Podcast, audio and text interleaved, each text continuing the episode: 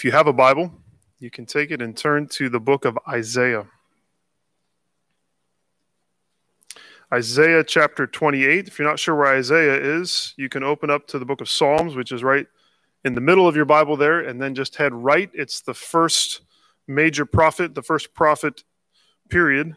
Um, large book of Isaiah, and we'll be in chapter 28. It was almost a year ago that we took a break from our study in this Old Testament prophet, and I had no intentions of waiting this long um, until resuming this study, but of course, uh, a lot of our plans changed unexpectedly in the past year. Um, and so, after such a long hiatus, and given that Isaiah is such a large book, I want to do my best to briefly and quickly get us back into things by revisiting the first verse of the book. I'm going to try to be as brief as possible so we don't get bogged down too quickly. But Isaiah 1 1 says, The vision of Isaiah, the son of Amoz, which he saw concerning Judah and Jerusalem in the days of Uzziah, Jotham, Ahaz, and Hezekiah, kings of Judah. Now, in that simple sentence, we're given the basic context of Isaiah's vision that's recorded in the following 66 chapters. We're, we're told that this prophecy was about and, and delivered to Judah, and specifically the city of Jerusalem, which was Isaiah's hometown. You'll remember that the kingdom of Israel had, had split in two during the reign of Rehoboam, the son of Solomon, the grandson of King David, which resulted in two kingdoms with, with Israel in the north and, and Judah in the south, each with their own strings of kings. And this is how it had been for 200 years before Isaiah began his ministry. The time period just before Isaiah prophesied had been a, a, time, a very prosperous time, but Isaiah was about to warn Judah that her enemies were coming, and they were coming very soon. The time period of these kings of Judah mentioned in verse 1 spans about 100 years, and it's recorded for us in Second Kings and in Second Chronicles. This makes the prophecy of Isaiah what we would call pre exilic, which is not that complicated. It just means that this vision was announced to Judah before the Babylonians came and took them into exile. Uh, structurally, Isaiah splits really easily into actually two parts chapters 1 through 39 and chapters 40 through 66. However, it's also helpful to, to break the book into three major sections, thinking about how they describe the Messiah the promised deliverer that would come and save Israel. In chapters 1 through 39, he is held forth as the Davidic king. In chapters 40 through 55, uh, Isaiah opens our eyes to an unexpected picture of the Messiah, which is the suffering servant. And then in chapters 56 through 30 through 66, we, we look to the future and we find the Messiah is an anointed warrior or a conqueror.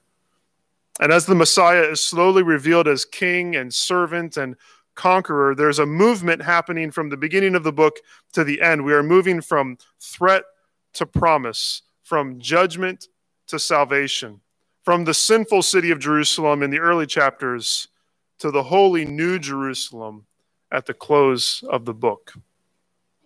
And so with all that, we come to our text for today, which is Isaiah 28, and it's part of that first major section of the book. But it's also the beginning of a beginning of its own section that runs from Isaiah 28 through 39. And my hope is that we will cover those verses uh, in this period before just before Easter. So we will cover all these chapters, and it's it, it begins a series of six woes. Uh, in the ESV, which I'll be reading from, it's translated as just ah, ah, which which all lead into this historical account in verses 36 through 39.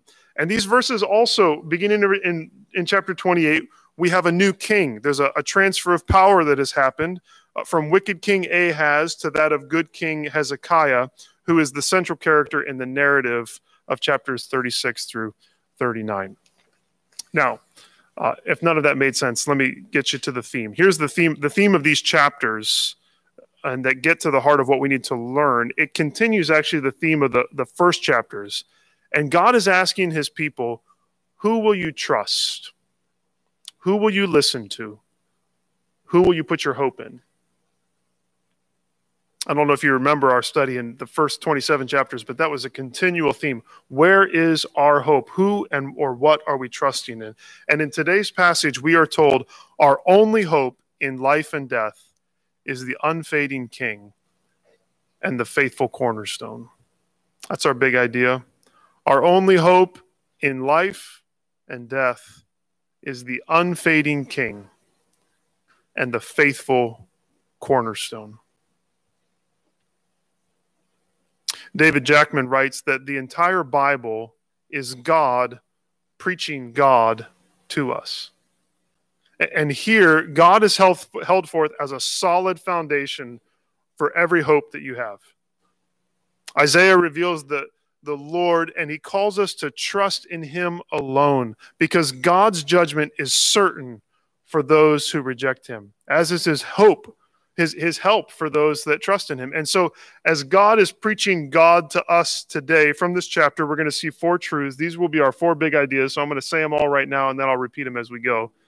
Uh, I've got two nevers and two always. God's crown never fades, God's word always accomplishes its purpose, God's covenant never will be broken, and God's ways always can be trusted.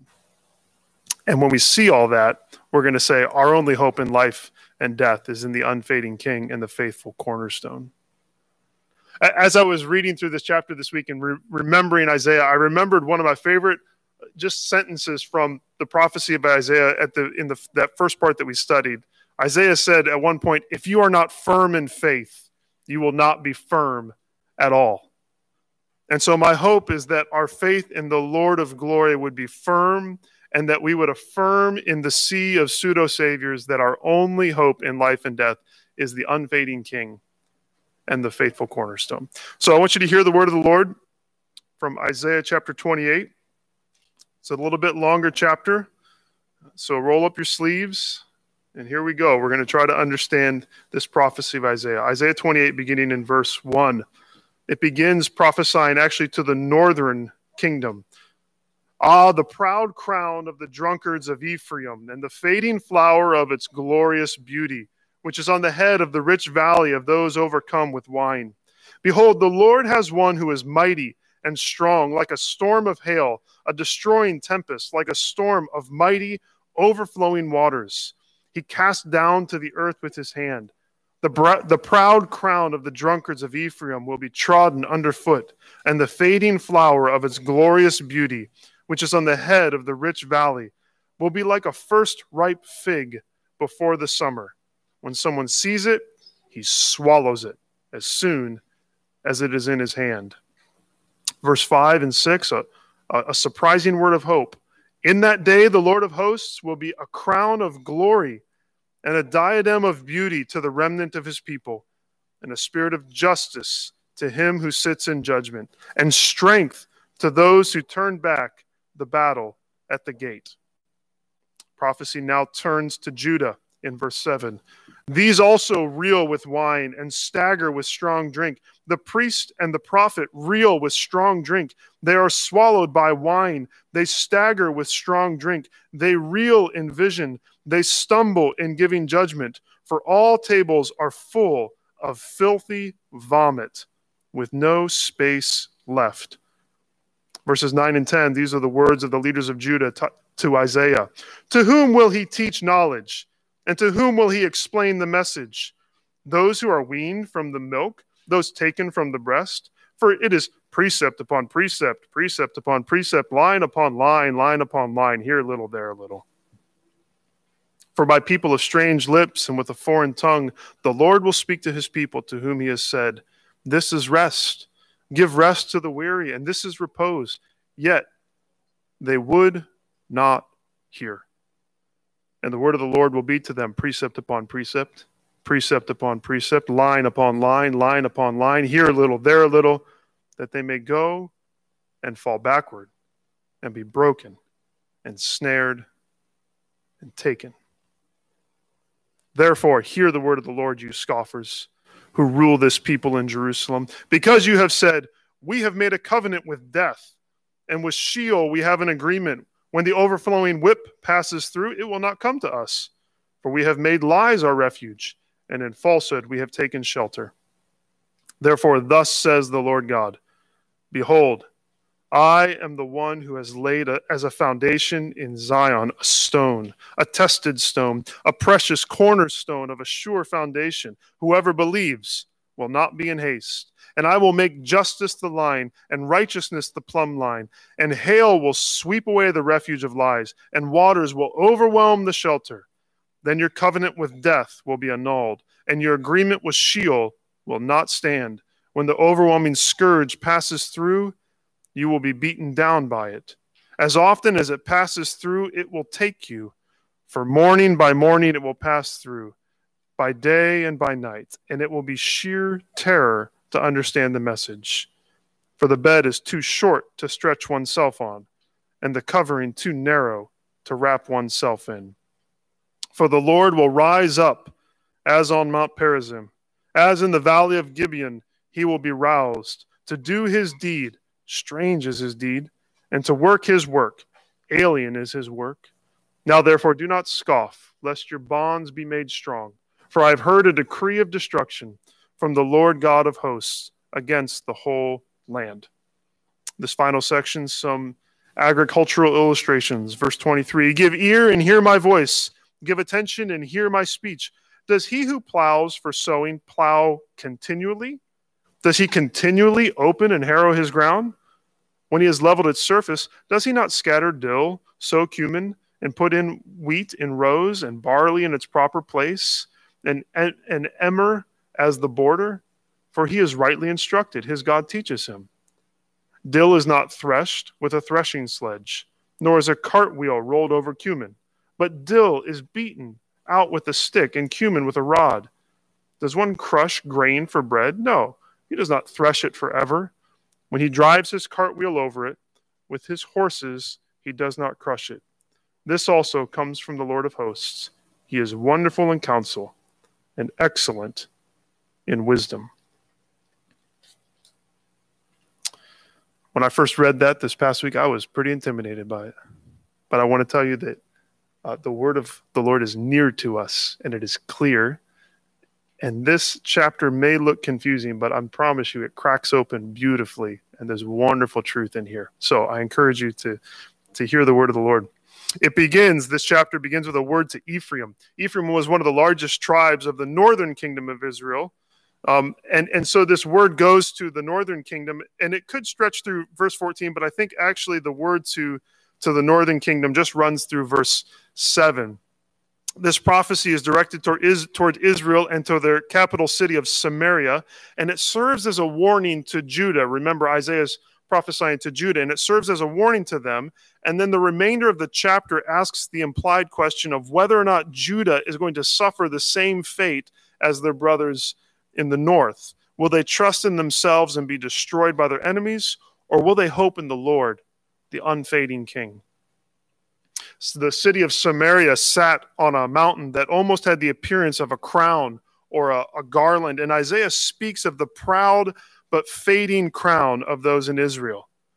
He's likely speaking primarily to the leaders of Israel, leaders who were drunk on their pride and on their power as well as on actual wine and their drunkenness signals how selfish and self indulgent they were, such that they neglected God's law and they ignored the needs of God's people.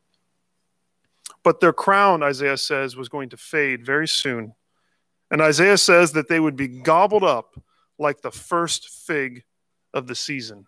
It's this picture of a, of a farmer coming upon the first ripe fruit of the season, and he plucks it and he swallows it without barely a thought maybe you've gone out to a farm and you've you've picked fruit. Have you ever done that?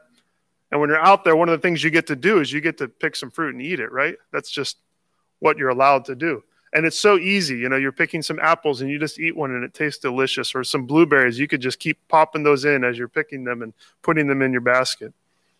And so, Israel, who thought themselves so strong and glorious, they were in fact ripe for the picking, and they would be carelessly consumed by invading armies enacting God's judgment. The prideful people on the mountain would be swallowed up without a thought. In contrast to Samaria's judgment, Isaiah offers a surprising and a sudden word of hope in verses 5 and 6, where he announces this God's crown never fades. Unlike Samaria, God's crown never fades. God offers those who trust in him to trade in their false and fading crown for a true and enduring one. He calls us into a kingdom of justice, meaning a kingdom where everything is set right, and one where he fights for us and he defends us. So the question becomes why would we ever trust our own fading crowns? Why would we ever trust our own false power? Trust the Lord. Trust the Lord because his crown never fades. That's what Judah needed to hear. And from a focus on Israel, Isaiah then does turn directly to Judah in verse 7. He draws the parallels between the two kingdoms with these images of drunkenness, but he also specifically calls out the leaders of Jerusalem, the, the prophets and the priests in particular, drunk prophets and priests. And he calls them out for refusing to listen to the word of the Lord that was spoken by Isaiah. Their drunkenness is an issue, but mainly it, their drunkenness is an issue because it leads to a refusal to hear the word of the Lord. Their, their pride and their self indulgence makes their ears deaf to what God is saying. Now, there's a background to this, and the background is made clear in the later chapters, but the background is that Judah had made an alliance with Egypt. Rather than trusting the Lord to be their protector, they were hoping in the military might of Egypt to save them from the surrounding nations especially from the Assyrians. Verses 7 and 8 describe this banquet of sorts that has divulged into a drunken debacle where every table is filled with the vomit of the revelers. It's not a pretty picture, is it? Now, it could be that this banquet was a celebration from, of the leaders of Judah of their new alliance that they had made with Egypt. They're celebrating the apparent security provided by Egypt's army. But then Isaiah walks in the back doors of the party and he calls the people there. He says to the leaders that they should forsake their hope in Egypt and they should just trust the Lord. Don't trust Egypt, he says, just trust the Lord. But Isaiah is mocked in verses 9 and 10. They say that Isaiah's counsel trust the Lord is like something you say to a child. It's do this, do that, a rule for this, a rule for that, a little here, a little there. Eugene Peterson in the message renders it like this this is their response to Isaiah's prophecy. He says, We're not babies in diapers to be talked down to by such as you. Da, da, da, blah, blah, blah, blah. That's a good little girl. That's a good little boy. That's what they thought of Isaiah's prophecy. Here's the question, though is that how we hear God's word?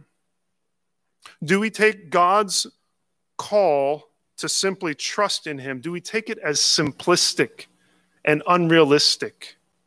Do we imagine that God somehow doesn't understand the real world and how the real world works?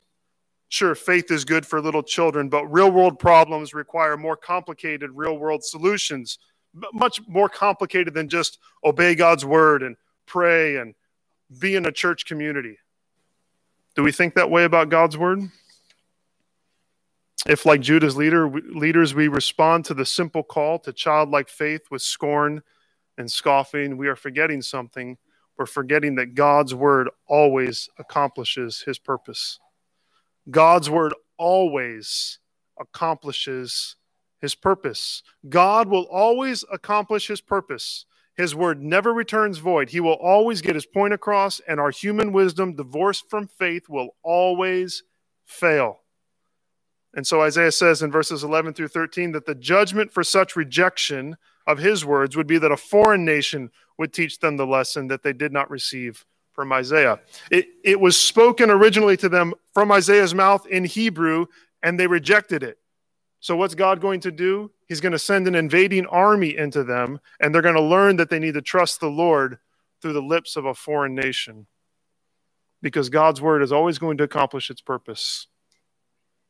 By God's grace, I pray that it wouldn't take similar extreme measures for us to believe the call to simple faith in the midst of complicated situations.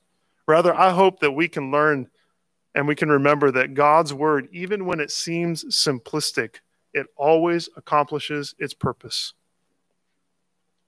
In verse 14, Isaiah takes the words of, of Judah's leaders and he reveals them a little bit more. He kind of shows what they're really saying. There's this idea of a covenant with, with death. They thought that they had made an alliance with a nation that would fight for them. They, they thought that nothing could sweep them away now that they were lined up with, with Egypt. But Isaiah tells them that their alliance was not with Egypt, but who was it with? It's with death. And they would be swept away in the flood of judgment. Think about Egypt. When you think about Egypt and you think about the landscape of Egypt, what comes to your mind? Say something loud. Desert and sand. Yeah. And that's what G- Egypt is as a foundation to trust in. They look like this strong refuge, but what are they? They're a foundation of sand. But another refuge, another shelter was offered to God's people in verse 16. What is it? It's a cornerstone. A cornerstone that affirms that God's covenant will never be broken. God's covenant will never be broken. Here's the saddest thing about this chapter it's that God's covenant people, the people that were in a covenant relationship with God, had made a covenant with Egypt, of all people, that they had been delivered from slavery from. They made a covenant with Egypt, and thereby they made a covenant with death. But the Lord is calling them to remember their covenant with Him, a covenant of life. I was reading, refreshing myself on the book of Isaiah, and I read this that just parallels so closely what Isaiah is saying here in, 20, in chapter 28. There's an oracle against Egypt in Isaiah 19. And, and part of that oracle against Egypt says, in chapter 19, verses 13 through 15, it says, The princes of Zoan have become fools, and the princes of Memphis are deluded. Those who are the cornerstones of her tribes have made Egypt stagger. The Lord has mingled within her a spirit of confusion, and they will make Egypt stagger in all its deeds as a drunken man staggers in his vomit. Isn't that interesting? The parallels between those two chapters. Trusting in the cornerstones of Egypt is going to lead to the same drunken confusion that they already had. But the Lord was calling was laying a different cornerstone the Lord was laying a different foundation for his people. A, a, cornerstone who, if they followed its lines, it would lead to the building of a city of justice and a city of righteousness, a city that could never be swept away in judgment. What is the cornerstone? Better yet, who is the cornerstone, right? It's the king of Jerusalem. It's the greater David that was to come. It's, it's the ruler with an unfading crown. It's the king whose word always accomplishes his purpose. The tested stone, the sure foundation. Isaiah was calling the people of Judah to trust in the Lord, but he's also calling them to trust in the coming Messiah. And so he's calling us today to trust in Jesus, who is the cornerstone. It's hard to miss it if you've read the New Testament because in the New Testament, Jesus, Paul, Peter, they all announce that Jesus is the cornerstone. And though he was rejected and refused, it, it, it re- rejected for, for refuges like Egypt, he is chosen and precious. Though he was mocked like, like Isaiah, though he was killed, God has raised him up and revealed that our only hope in life and death is the faithful cornerstone. Jesus Christ. Only if we build on Jesus can we stand when the whip and the flood come, because he has taken on death and hell for us, and he's risen triumphantly. If we reject him, then he will fight against us. The sad thing about the, that verse 21 about how God fought at Mount Perazim and how God fought in the valley of Gibeon that Jake read earlier about the, the valley of Gibeon what what God's saying is if you reject me, I, I will fight against you as I fought for you. If we choose to to rest in other refuges, God will fight against us. If we choose to rest in other refuges, Isaiah says that what we are hoping in will be like a bed that is too small with a blanket that is too narrow. Can I show you a picture of what that looks like? This is when I need the mic that goes with me. I never do this. This is a this is my mattress, okay? And I brought it for someone. I brought it for Ken. What do you think, Ken? Big enough? I don't think it, I don't think it, I think it's a little short for you. I also brought you a blanket. So this will be good for you, right? That's the image, isn't it? Have you ever slept in a bed that's too short for you? Or, or had a blanket that's too small and you're trying to stay warm? It's it, this is an extreme example of that. But here's what God is saying. He's saying that this bed and this blanket is what every other refuge other than Jesus look, looks like. If you are hoping in money, in your money, your wisdom, your friends and family, your job, if you're hoping in a political party or a president, if you're hoping in a lottery ticket, if you're hoping in some stroke of good luck, if you're hoping in anything else, this is what your hope looks like. And this is the kind of comfort that it will bring you. it's too short and it can bring you no rest. So, Isaiah offers us a choice. Here's your choice of refuges in the midst of a storm and a flood and of judgment over for sin. Here's your, your choice of refuges in the difficulties of life. You can have a toddler bed in the middle of a field with a hand towel as your blanket. That's one option. Or you can run into the strong fortress that is Jesus, the strong fortress built on the cornerstone that is Jesus. So choose what you like. but know this that our only hope in life and death is the unfading King and the faithful cornerstone. He alone can give us rest and hope verses 23 through 29, then Isaiah ends with some illustrations that call us to trust the wisdom and the counsel of God. That's what he ends with that God is wonderful in counsel and excellent in wisdom. He speaks of both plowing and reaping and he explains that there are ways that these things are done. If you're if you're a farmer, you know how to how to do certain things, and if you're a farmer, you're not continually tilling. You don't just till there's a point when that stops. And when harvest comes, there's a way to harvest things. Some crops are harvested in different ways than others. And in a similar way, God plants and plows and harvests in this world in the way that He works as He deals with His people. And we know that He is wise and He uses the best practices to accomplish His purpose, accomplish His purposes. He, he won't continually plow without stopping. He will do what's necessary to see that His people bear fruit the fruit of faith. And so we find this fourth idea that God's ways always can be trusted. When we're confused about what's going on, when we don't understand what he's doing, God's ways always can be trusted. Mark Twain is credited as, as saying that history does not repeat itself, but it rhymes. And, and while there is mystery to how God works, there are there's there are also ways that He usually works. There, there's a pattern to how God works in this world, how He plows and how He reaps, and so we're called to be students of the Word and students of church history. We need to, to read the scriptures, we need to read the history books, and we need to be asking ourselves, how does God usually work in the world so that we can see it? Because there's a pattern to it. And that helps us to understand what He's doing. And in addition to the word and the history, we should be experts in the gospel because that is the clearest way of how God works in the deepest ways in this world. And so, in some ways, we come full circle back to uh, a, a people who scoffed at God's word. And in contrast, we are encouraged by this passage to hear the word of the Lord, to hear God's word, to listen to it, to, to hold firmly to the simplicity of childlike faith, not to scoff at that, not to think that that's too simplistic, but to say, you know what? Trust and faith in God is really all I need. And we're also called to delve into the depths of God's wise and wonderful ways in the world, to, to think, how is He working? What is He doing? And to, to, be, to marvel at that.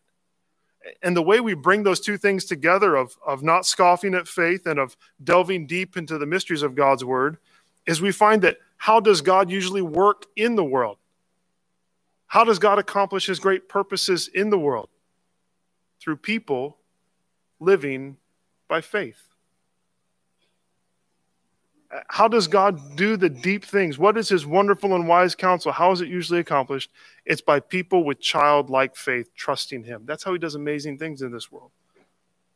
People who hear the simple message of the gospel and who are crazy enough to believe because of God's grace that the good news of Jesus can change the world and that that's all we need. We don't need other refuges to trust in, we just need Christ.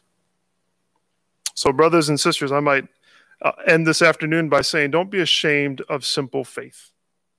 Don't be ashamed of just trusting the Lord. Don't scoff at that. Rather, may our lives be shaped by the truth that our only hope in life and in death is the unfading King and the faithful cornerstone. Because we know this about God God's crown never fades, every other crown will. God's word always accomplishes its purpose. God's covenant never will be broken. And God's ways always can be trusted.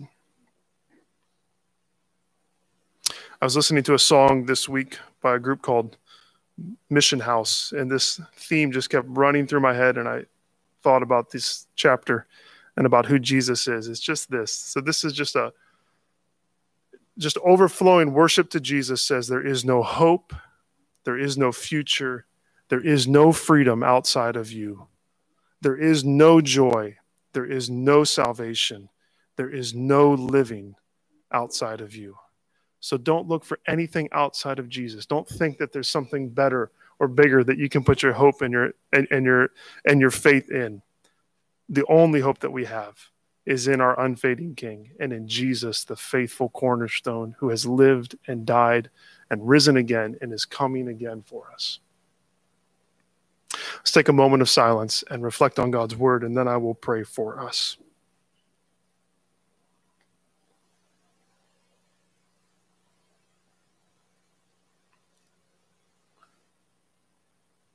Father, our hope is built on nothing less than Jesus' blood and righteousness. And that is enough.